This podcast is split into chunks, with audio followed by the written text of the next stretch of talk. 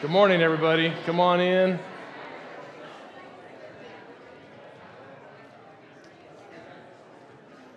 Come on in, grab a seat. Beautiful day today. Man, the sun is shining. Awesome out there. So, everybody's filing in. Let's open real quick in a word of prayer. Heavenly Father, we just thank you that you are here today. Thank you, Lord, that your spirit is here. And Father, we just ask that you would be with us through this opening through this worship time and uh, through the word, Father, that you would be honored. May each one be ministered to now in Jesus' name. Amen.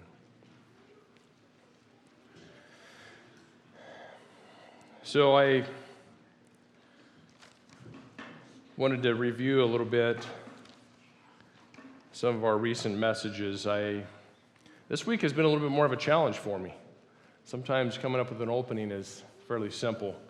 But I, I had to think, you know, Lord, my prayer is, Lord, what are you, what are you speaking, you know? And, and uh, we can think, well, this is an opening. You know, it's 10 minutes, 15 minutes, not a big deal, right? But if you do the math on how many people are here, you feel the weight a little bit that we don't want to waste this time, these few minutes. How many man hours are represented by each person that's here and listening? And so you feel like, well, I don't want to waste this time, but I had to go back and I had to review some of my notes a little bit recently and some of the messages that uh, pastors went through. Um, and so I want to scan through some of these, and I want to read a little bit, and we'll just kind of see where the Lord takes it this morning. But uh, I just want to say I'm, I'm, I'm, grateful for that the Word of God is, is preached in this church. You know, you think, oh, that's kind of obvious. Isn't that happening in every church? And uh, I don't think that's always the case. I think a lot of times there's there is a version of the word, but it's not always the full word. You know, um, pastor's been going through Ephesians, Galatians. You know, one point he talked about what are we basing our foundation on?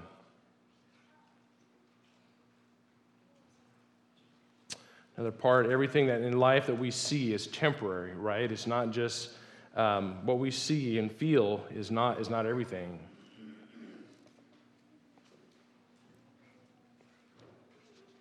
Are we living worthy of our calling? I appreciated a couple weeks ago, Glenn opened, talked about encouragement, and shared how Jewel was his encouragement. And that was, that was awesome, although I feel a little bit like Glenn felt a couple weeks ago and I have a little daughter that's about the age of Jewel, but um, she's, I don't know, I think a different personality, but she is an encouragement to me as well. Going on, we've, um, you know, recently back on the 6th, obviously, Pastor continued going through Galatians and, you know, talking about be careful what we speak, what we say. Be careful the example that we give to our children because they are watching us, aren't they? Stay in the Word. Last week, Caleb talked about foundations. Foundations of our faith are important, aren't they? And he kind of went through those briefly. And they're much like the foundations of a retainage wall or a foundations of a building. They have to be solid. We have to have those solid.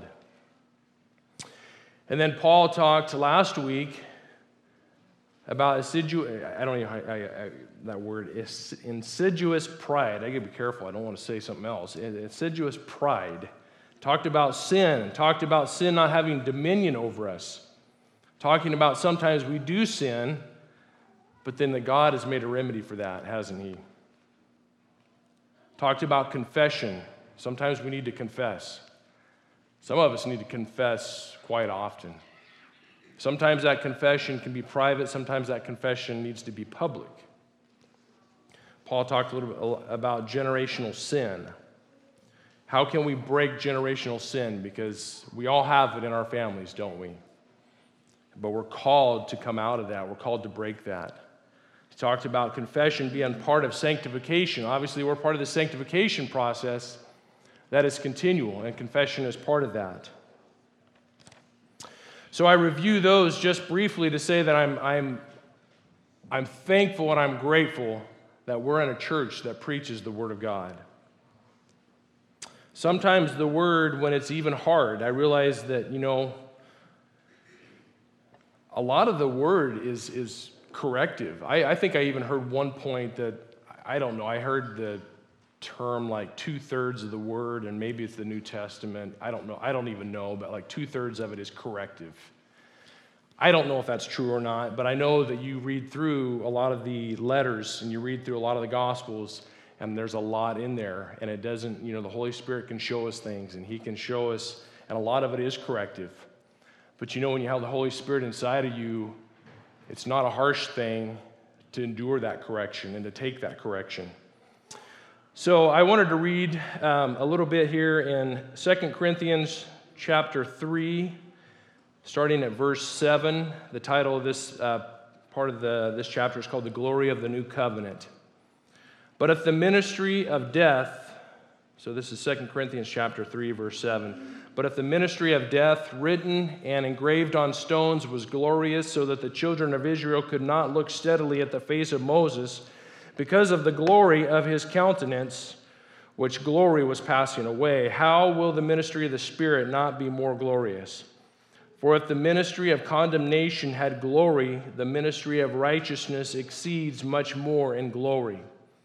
For even what was made glorious had no glory in this respect because of the glory that excels. For if what is passing away was glorious, what remains is much more glorious.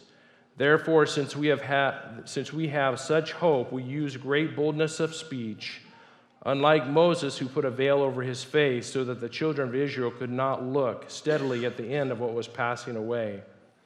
But their minds were blinded, for until this day, the same veil remains unlifted in the reading of the Old Testament, because the veil is taken away in Christ. But even to this day, when Moses is read, a veil lies on their heart. Nevertheless, when one turns to the Lord, the veil is taken away. Now, the Lord is the Spirit, and where the Spirit of the Lord is, there is liberty. And then verse 18, but we all with unveiled face, beholding as in a mirror the glory of the Lord, are being transformed into the same image from glory to glory, just as by the Spirit of the Lord.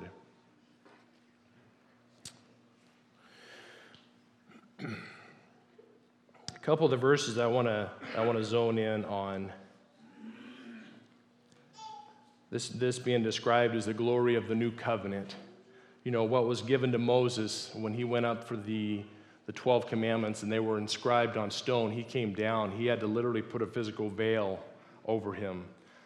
The power of God was so strong on him that if they were to even look on him, they would have perished. And so he had to have a physical, bear, uh, a physical uh, veil there. And then this is also talking about where there literally is still kind of a veil for the Jewish people because the truth they're not they're not buying into Jesus Christ as the Messiah. There's still a veil there.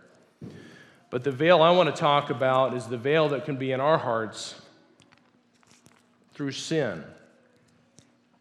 And the call of the gospel is for liberty and it's for lifting of that veil.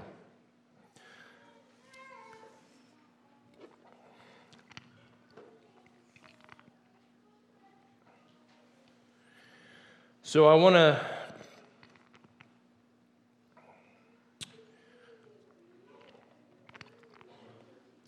want to ask if there is a veil in your life.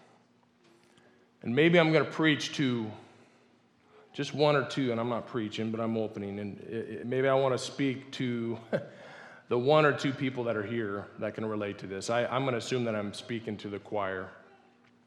But I know where I was a handful of years ago probably a little longer than that. I grew up in church, was made a confession of faith at a, at a, at a young age, you know, 15, 14, 15 years of age, desired to serve God and love Him. But as I got older, the temptations and the, and the temptations of the, and, the, and the, the attractions of the flesh began to pull me away.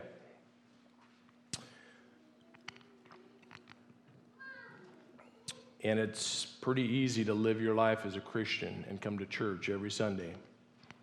and you look good and you smell good and you can say the words and you can say, you know, the language and you can fit in, but in your heart of hearts, you know you're not right.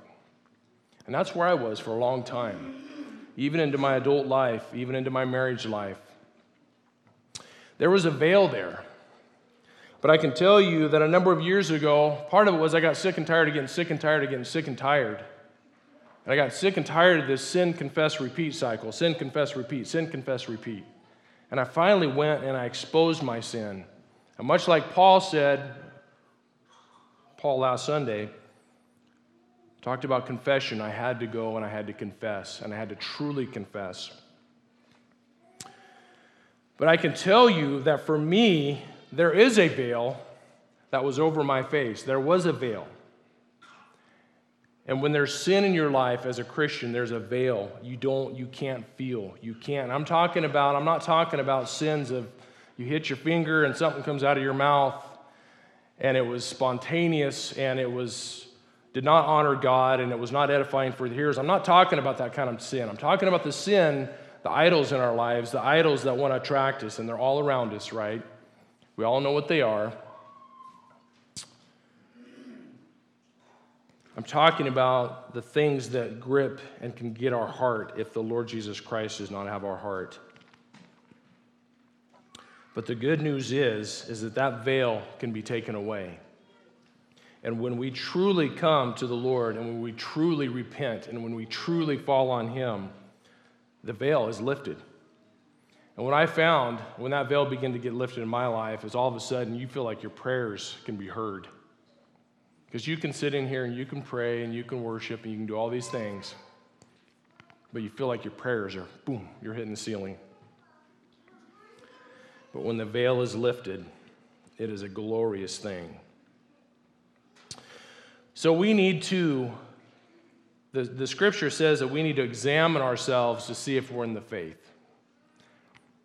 And this is not something we need to do just once a year. Some people think, well, I need to go away, I need to go up in, in the mountains and you know, and, and pray, and, and, uh, or I need to go and get away for a weekend.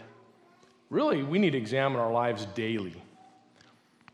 And I would say if you're not in the Word daily, it's pretty easy to get distracted. It's pretty easy to get that veil begins to kind of come back, right? Because we're not looking to Him, we're not looking to one that authored our faith.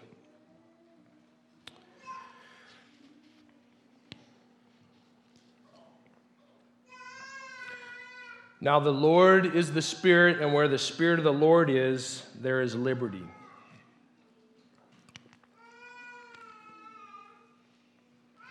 And I can tell you that there is liberty. How do, you, how do you know how do you know you're experiencing liberty you have to think about that how do i know you know how do i know i really have the holy spirit and and and i really have you know i'm, I'm good i have salvation you know because i pretty well thought most of my life i was saved now looking back, I think, I, I don't know. I wouldn't have not have wanted to face God a number of years ago when everybody, you know, thought I was a Christian. But I, I, can tell you there's a very simple test that you can have that you can look at. It's called the first fruits of the Spirit love, joy, peace. You would, I, think, I think those are the kind of the first fruits. Obviously, there's a lot of the fruits of the Spirit, but you look at those three and I go, Is there love in my heart? Is there love? Do I love the church? Do I love God's people? Do I love people in general? Do I have peace in my heart? And do I have joy in my daily walk? And I can tell you, if that, that is a real litmus test for the faith, is if any one of those is gone, and I can tell you weekly I have to look at those because there's weekly there's things that irritate me. I'm not talking about gross sins. I'm just talking there's things, there's people, there's situations that happen, right? And our peace can kind of temporarily go for a little bit. Our joy kind of goes, and then you go, wait a minute. Lord, you've saved me. I, there is no enmity between me and you. I am saved. I am righteous. I have the righteousness of God and Christ Jesus on me. The joy, boom, it comes back. Because my righteousness or my joy my peace is not, is not on some external situation. It's not on what happens to me. It's not, it's not based upon how people treat me. It's not really even based upon how my wife or my children treat me or react. It's based upon my, on my right standing with my Father.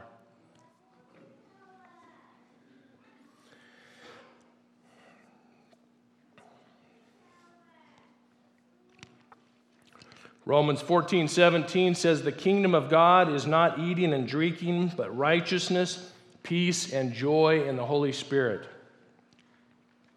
You know, a lot of times I think we can get tempted, even some, you know, young people, I think there's a temptation there to think that, man, life is, life is having fun, right? Life is eating and drinking. What, what does eating and drinking represent? It really represents kind of external pleasure, right? Out, that's outside of our body, things that it's not representing the spirit realm necessarily. It's kind of the opposite. You know, there's the, of the love, joy, and peace that is, we can't see, we really can't see that, right? We can see demonstration of the acts of love, joy, and peace and the fruits of the Spirit.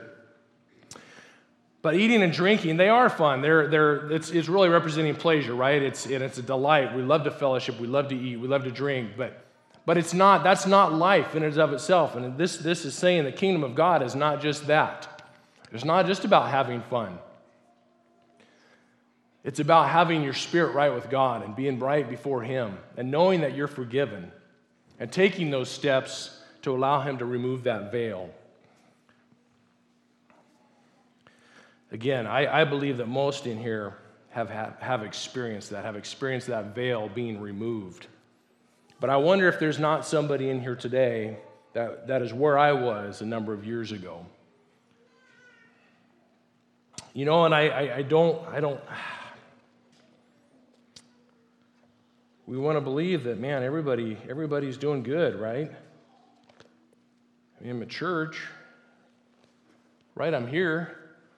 What does Jesus say in Matthew chapter 7, though? He says, Not all who say to me, Lord, Lord, will be saved, but those who do the will of my Father. I'll just read it because I'll probably get it wrong. Um, it's, it's, a, it's a portion of scripture that's always bothered me. It still bothers me to this day, but it motivates me. Not everyone who says to me, Lord, Lord, shall enter the kingdom of heaven, but he who does the will of my Father in heaven. Many will say to me in that day, Lord, Lord, have we not prophesied in your name? cast out demons in your name, and done many wonders in your name. And then I will declare to them, I never knew you. Depart from me, you who practice lawlessness. And that was me a few years ago. So the call is to come out. The call is to come out and come into the light. God can forgive our sins. But we have to come out. We have to allow Him to remove that veil.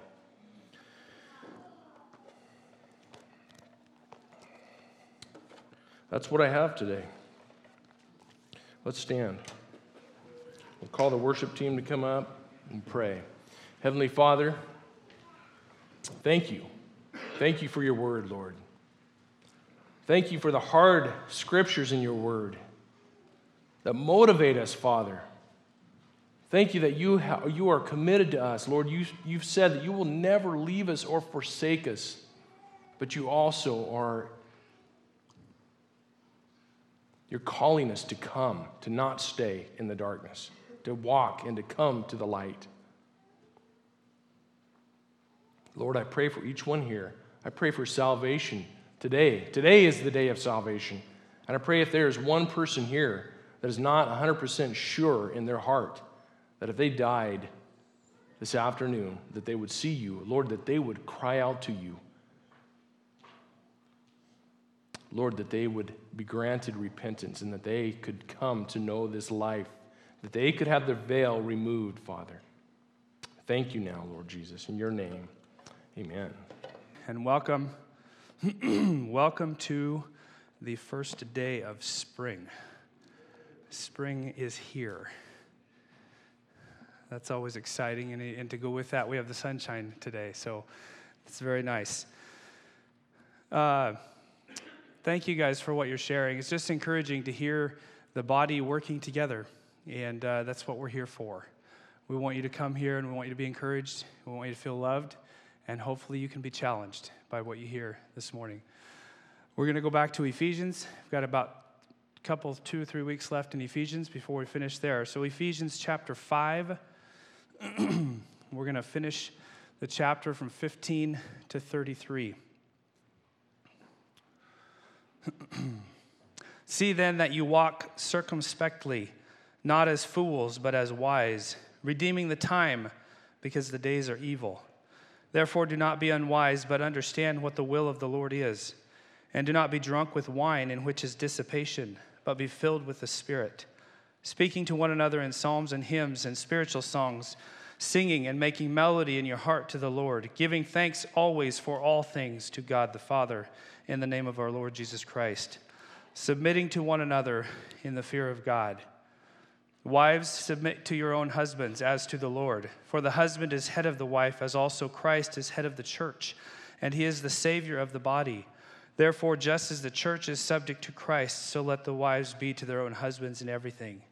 Husbands, love your wives, just as Christ also loved the church and gave himself for her, that he might sanctify and cleanse her with the washing of water by the word, that he might present her to himself a glorious church, not having spot or wrinkle or any such thing, but that she should be holy and without blemish.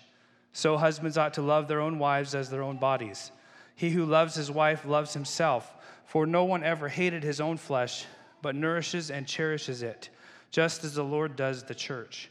For we are members of his body and of his flesh and of his bones. For this reason, a man shall leave his father and mother and be joined to his wife, and the two shall become one flesh. This is a great mystery, but I speak concerning Christ and the church. Nevertheless, let each one of you in particular so love his own wife as himself, and let the wife see that she respects her husband. So there's a fair amount going on here in the end of Ephesians, and it's starting to talk, it's, it's giving some things that we should follow and things that we should not follow. And the first, starting off, it says, See that you walk circumspectly. And so, of course, I had to get my dictionary out to look up circumspectly because I'm not going to try to guess what these words mean. Circumspectly means heedful of circumstances and potential consequences. Or another word would be prudent.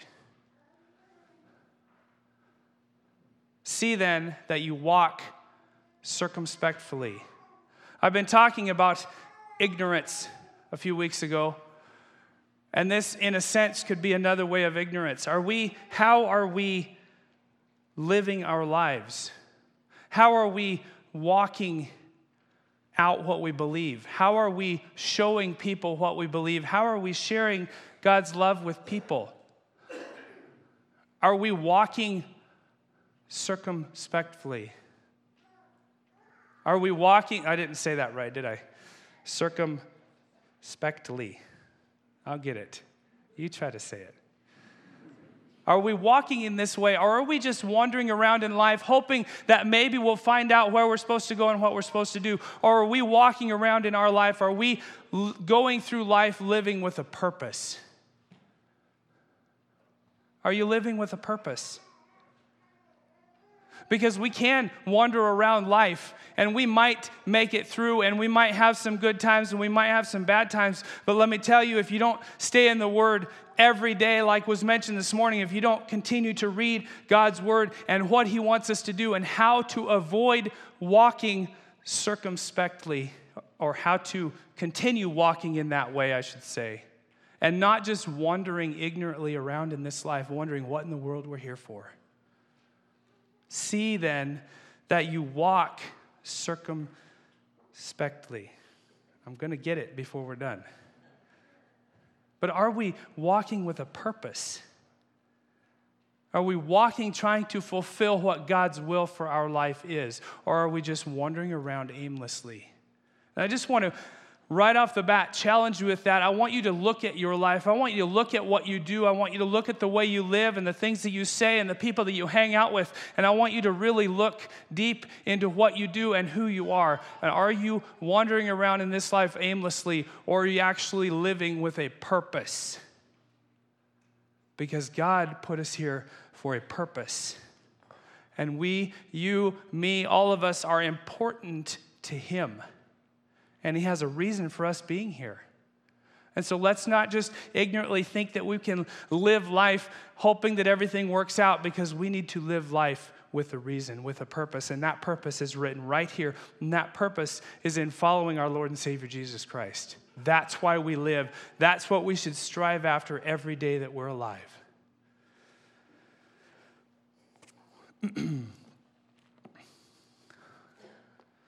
I want to read John chapter 12, verses 35 and 36.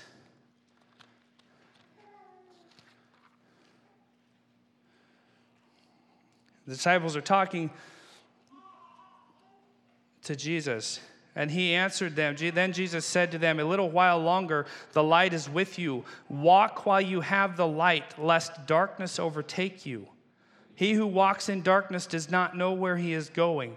While you have the light, believe in the light that you may become sons of light. These things Jesus spoke and departed and was hidden from them. Jesus was walking here on the earth. He was the light. And he says, Walk with the light while the light is with you. Today, we don't have Jesus living here personally, physically with us, but he is living here with us. We can't see him, but we can hear what he says. We can read what he has said that is still relevant for today.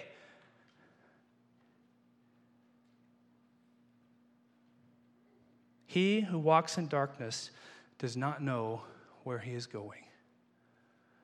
See then that you walk circumspectly. Let's not wander around in darkness. It's been mentioned several times already this morning. We don't have to wander around in darkness. There might be days, there might be times that seem dark, but if we keep our eyes on Christ, on Jesus, who is the light of the world, he will light our path, even though times may seem dark.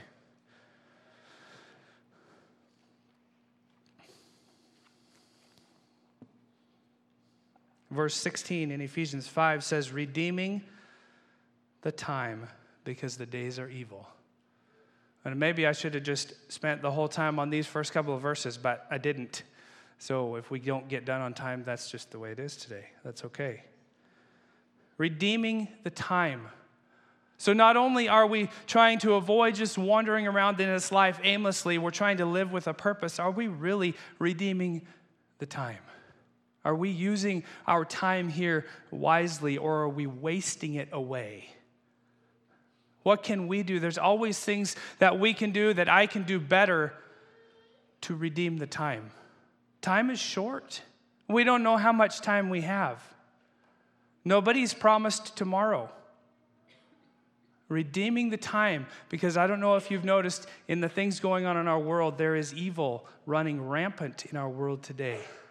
There are a lot of good things happening, and God is still alive and well, and He's still on the throne, and He's still working through people, and He's still doing amazing things. If we're only willing to see them, if we are not walking in darkness, if we can get that veil off of our face, like Zach said this morning, and we can look and see what's going on in our world today. Colossians 4 5 says, Walk in wisdom toward those who are outside, redeeming the time. Let your speech always be with grace, seasoned with salt, that you may know how you ought to answer each one. Are we using our time wisely? Are we using the conversations that we have with people wisely? Because sometimes it's easy just to visit with somebody and not really talk about anything that's very important. But how many times in conversations that you have with people, does your Lord and Savior come up in your conversation? How often does that happen? It doesn't always happen with me. Maybe it doesn't always need to, but that needs to be in the forefront of our mind. Let's talk to people and let's try to encourage people and let's try to point people to Christ and what He's done for us. Are we redeeming the time? Are we using our time wisely? Are we seeking out what the will of the Lord is? And according to the new commandments that he gave, they are to love the Lord your God with all your heart, soul, and mind. And the second one is to love your neighbor as yourself. If you're not sure what your purpose here in life is, I will guarantee you those two things are the purpose of everybody that's living and breathing on the earth today. And so that's a good place to start.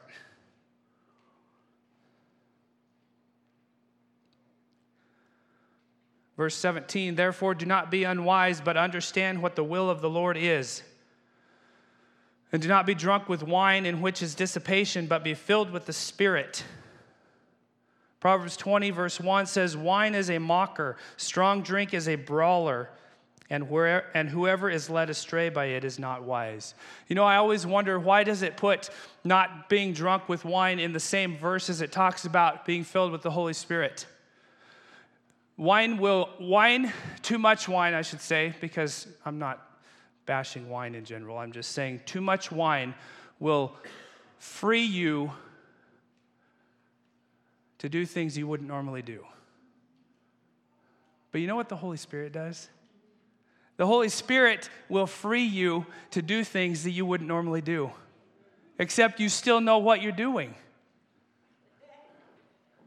The Holy Spirit is who we should look to. So, why does it compare those two? Because they can both do the same thing, except for the Holy Spirit's the one that we want. The Holy Spirit's the one that we want working through us. And we want the Holy Spirit, if we're really, truly asking the Lord to bless us and to use us and to work through us, why would we not want Him, the Holy Spirit, to help us to do things that we maybe wouldn't normally do? Or give us boldness to do things that He asked us to do? Why would we not want that? I want the Holy Spirit to be living and working through me and in me.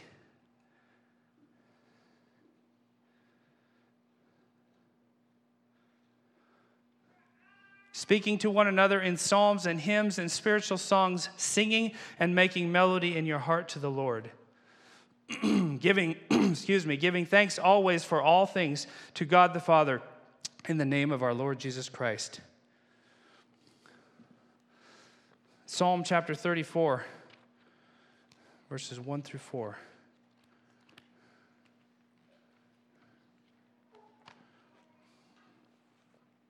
I will bless the Lord at all times. His praise shall continually be in my mouth. My soul shall make its boast in the Lord. The humble shall hear of it and be glad. Oh, magnify the Lord with me, and let us exalt his name together. I sought the Lord, and he heard me and delivered me from all of my fears. It says, speaking to one another in psalms and hymns and spiritual songs, singing and making melody in your heart to the Lord. And we do that this morning here, but do you ever do you ever go about your day and you, you get up in the morning and you maybe you read in the morning or whenever I don't know when it is, but whether you do or you don't, and you start going about your day and you and you all of a sudden find yourself humming a song or singing a song. And then you realize that by the end of the day, you're still singing the same song. And I don't think that's a coincidence. Because it says to sing praises to Him all the time. It doesn't matter if you know how to sing or you don't. You put a, if God puts a song in your mouth, sing it. I get to work by myself quite a bit, and so it's not it's a little bit easier to start singing. What I have to remember is if I'm on the tractor, then I'm trying to sing loud enough that I can hear myself. And then some other people sometimes get to hear me across the orchard.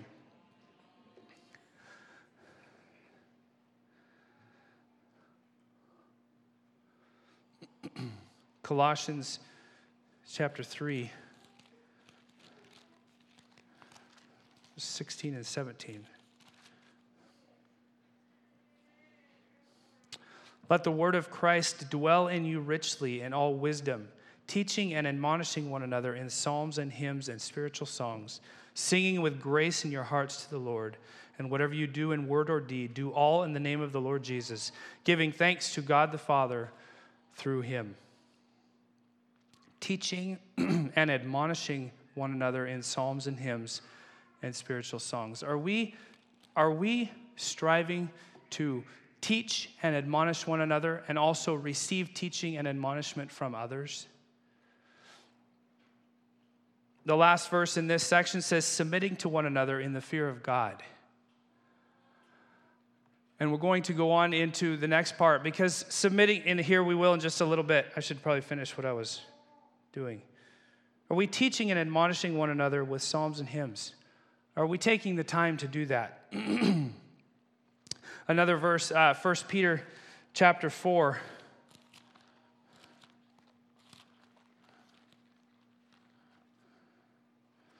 Verses 7 through 11. But the end of all things is at hand. Therefore, be serious and watchful in your prayers. And above all things, have fervent love for one another, for love will cover a multitude of sins. Be hospitable to one another without grumbling. As each one has received a gift, minister it to one another as good stewards of the manifold grace of God. If anyone speaks, let him speak as the oracles of God. If anyone ministers, let him do it as with the ability which God supplies, that in all things God may be glorified through, Christ, through Jesus Christ, to whom belong the glory and the dominion forever and ever. Amen. Let's use the gifts right here with what it's talking about. Uh, speaking to one another in psalms and hymns and spiritual songs, singing and making melody in your heart to the Lord? Are we using the gifts that God has given us to minister to one another? Sometimes we are so busy, and we find this in our lives some, and it's not that this isn't important, but we are so busy watching after our own affairs, our own family, which is important. Don't get me wrong, I don't want you to misunderstand, but we miss opportunities to minister to others because it's really, really easy to get so self absorbed and self focused that we can't hear anything or see anything else going on around us. Now, I'm not at all condoning that you ignore your family so that you don't miss anything because your family is your first responsibility. But God will give you the discernment and He'll give you the wisdom and He'll give you the, the grace to see things around us that are going on because I know I miss things because I can get pretty self absorbed.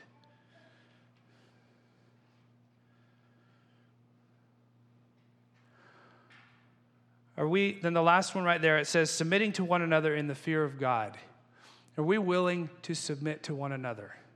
And we're going to go in the next section, we're going to go into three different areas that God addresses. And the first one is, is husbands and wives that we're going to go into. The second one, another, week, will be children and parents. And the third one is masters and slaves. Three areas, because it's not, I, I was reading in a, a, different translation, and you know how the Bible has things sectioned off and, and that takes a break and then you move on to another topic. In this one, it has this last verse 21 submitting to one another in the fear of God. It has it ending this section. In the other version I was reading, it has it starting the next section. And the next section is now talking about wives submitting to your husbands as to the Lord. And you know, when, I should probably turn my page. Submission is a voluntary choice or an act. If you understand what was happening when Paul was writing this, they were living under Roman rule. And in the Roman social arena, men were on top. That's just the way they did things.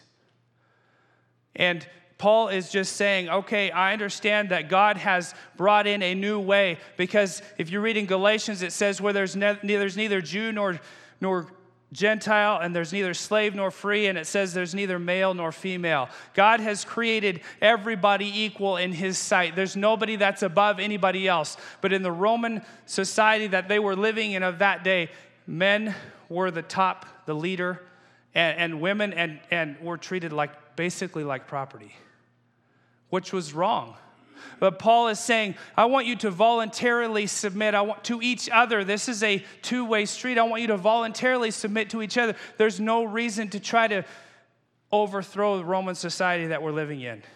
You know, if you read the scripture and if you're living according to the way Jesus wants, you know how it's supposed to be. You know what it's supposed to look like. But are we willing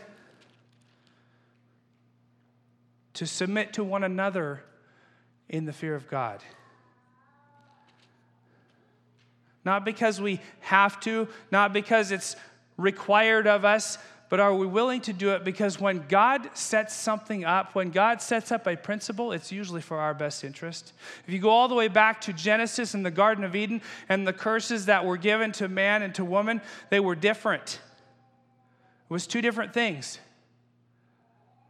And we have dealt with that ever since then. One's wanting to take over the other one. And if we would just operate in the way that God established with this principle, it works so much better. And again, I'm not trying to say that one is better or higher than the other, but God has set up a principle here. And that's why we look at it. That's why we that's why we continue to go through this. And sometimes this can be very controversial. And I'm not trying to, it doesn't need to be, it doesn't have to be. That's not what God intended for it to be. Wives, submit to your own husbands as to the Lord. For the husband is head of the wife, as also Christ is head of the church, and he is the Savior of the body. Therefore, just as the church is subject to Christ, so let the wife, wives be to their own husbands in everything. It's all a picture of Christ's relationship with us. And if we can, if we can grasp, and there's things that we won't ever grasp and understand while we live here, but if we can understand a part of what God is trying to say, He said, This is what I set up. This is how it's supposed to be. God is the one ultimately in charge of everything, and all of us together should be willing to submit to God. But if the husband or the man or the leader of the home is submitting to God in the way that he is supposed to submit to God, it will be not an issue for the wife to submit to the husband in the context of what's being said here. The problem is is that men don't step up and do what they're supposed to do and they don't submit to God, but yet they expect submission from their wives. And let me tell you, it is not going to work. It will not work. You're going to dig yourself a hole that you're not going to be able to get out of. We need to keep our eyes and our focus on Christ. One thing that I was reading said, don't feel bad because if, if husbands, if wives are called to submit, that means husbands are called to die. Because later on it starts talking about husbands, love your wives, even as Christ loved the church. You know what Christ did for the church? He loved the church so much that he came and died for us.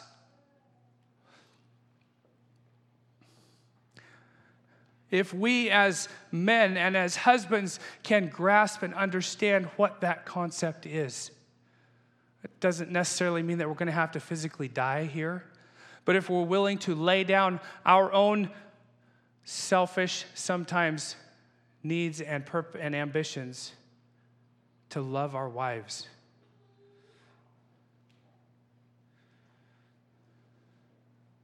Paul encourages the believers to submit by choice, not to try to overthrow what's going on in the, in the society of that day.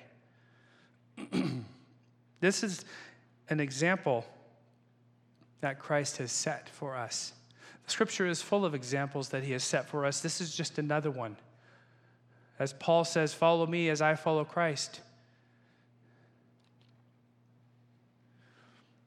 Husbands, love your wives just as Christ also loved the church and gave himself for her that he might sanctify and cleanse her with the washing of water by the word, that he might present her to himself a glorious church. Now, we're talking about Christ and the church, but it also is using the husband and wife relationship because it's supposed to imitate, it's supposed to mirror that relationship of Christ with us, his church. Not having spot or wrinkle or any such thing, but that she should be holy and without blemish. So husbands ought to love their own wives as their own bodies. He who loves his wife loves himself. Now, I don't know about you, but have you ever you take care of your body. Do you usually, if something hurts, you usually don't do it? Or if something is uncomfortable, you don't like it, you try to avoid it? Uh, you know, we like to take care of ourselves. We're good at it. It's the way we were made. Humanly speaking, uh, we are very good at looking out for number one, that'd be me. I'm good at looking out for me. But God says, you need to be aware of other people. If you're going to, if you're going to be in a marriage relationship, it isn't just it, it isn't just about you anymore. And I don't know about you, but after you first get married and you I heard several people say before that they realized how selfish they were. And I realized that too. You realize that you're quite selfish before you get married, and then when you get married, it isn't just about you anymore. There's somebody else that you're responsible for, and they're responsible too. Ultimately, it's God, but now you have another person that you are living with and doing life with. For no man ever hated his own flesh, but nourishes and cherishes it just as the Lord does the church. God takes care of us in ways that we can't even understand. If you want your wife to feel special or privileged, or, or what's the word? Special would be a good word. If you want to feel your wife to feel taken care of, do something for her or surprise her with something that she wasn't expecting. God does these things for us, and we take them for granted. God came, He sent His Son and died for us because He loved us so much, He was willing to do that for you and for me. And we, as men, can take that example that was set and don't recommend dying, but we can do things that will show that we are no longer, we are not selfish, but we have the best interest of the other person in mind. For we are members of his body, of his flesh, and of his bones. For this reason, a man shall leave his father and mother and be joined to his wife, and the two shall become one flesh. This is a great mystery, but I speak concerning Christ and the church. Nevertheless, let each one of you in particular so love his own wife as himself, and let the wife see that she respects her husband. in a loving and God centered marriage, which hopefully we have here, when something affects one spouse, it affects the other. You know, when we as people, as children of God, make poor choices, it affects God. And in the same way, our relationship here mirrors that. And if something happens to me or something happens to my wife, it happens to both of us. It affects both of us in the same way that as we're living our life and if we're walking circumspectly so as not to hurt the heart of God. Because it does affect. Does God need us? He doesn't need us. God wants a relationship with each one of us. He created us because He wants the relationship.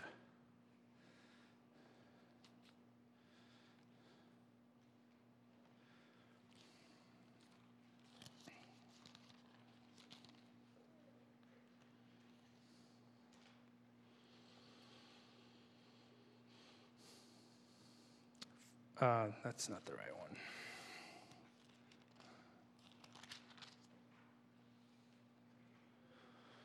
Colossians chapter 1, verses 21 through 23.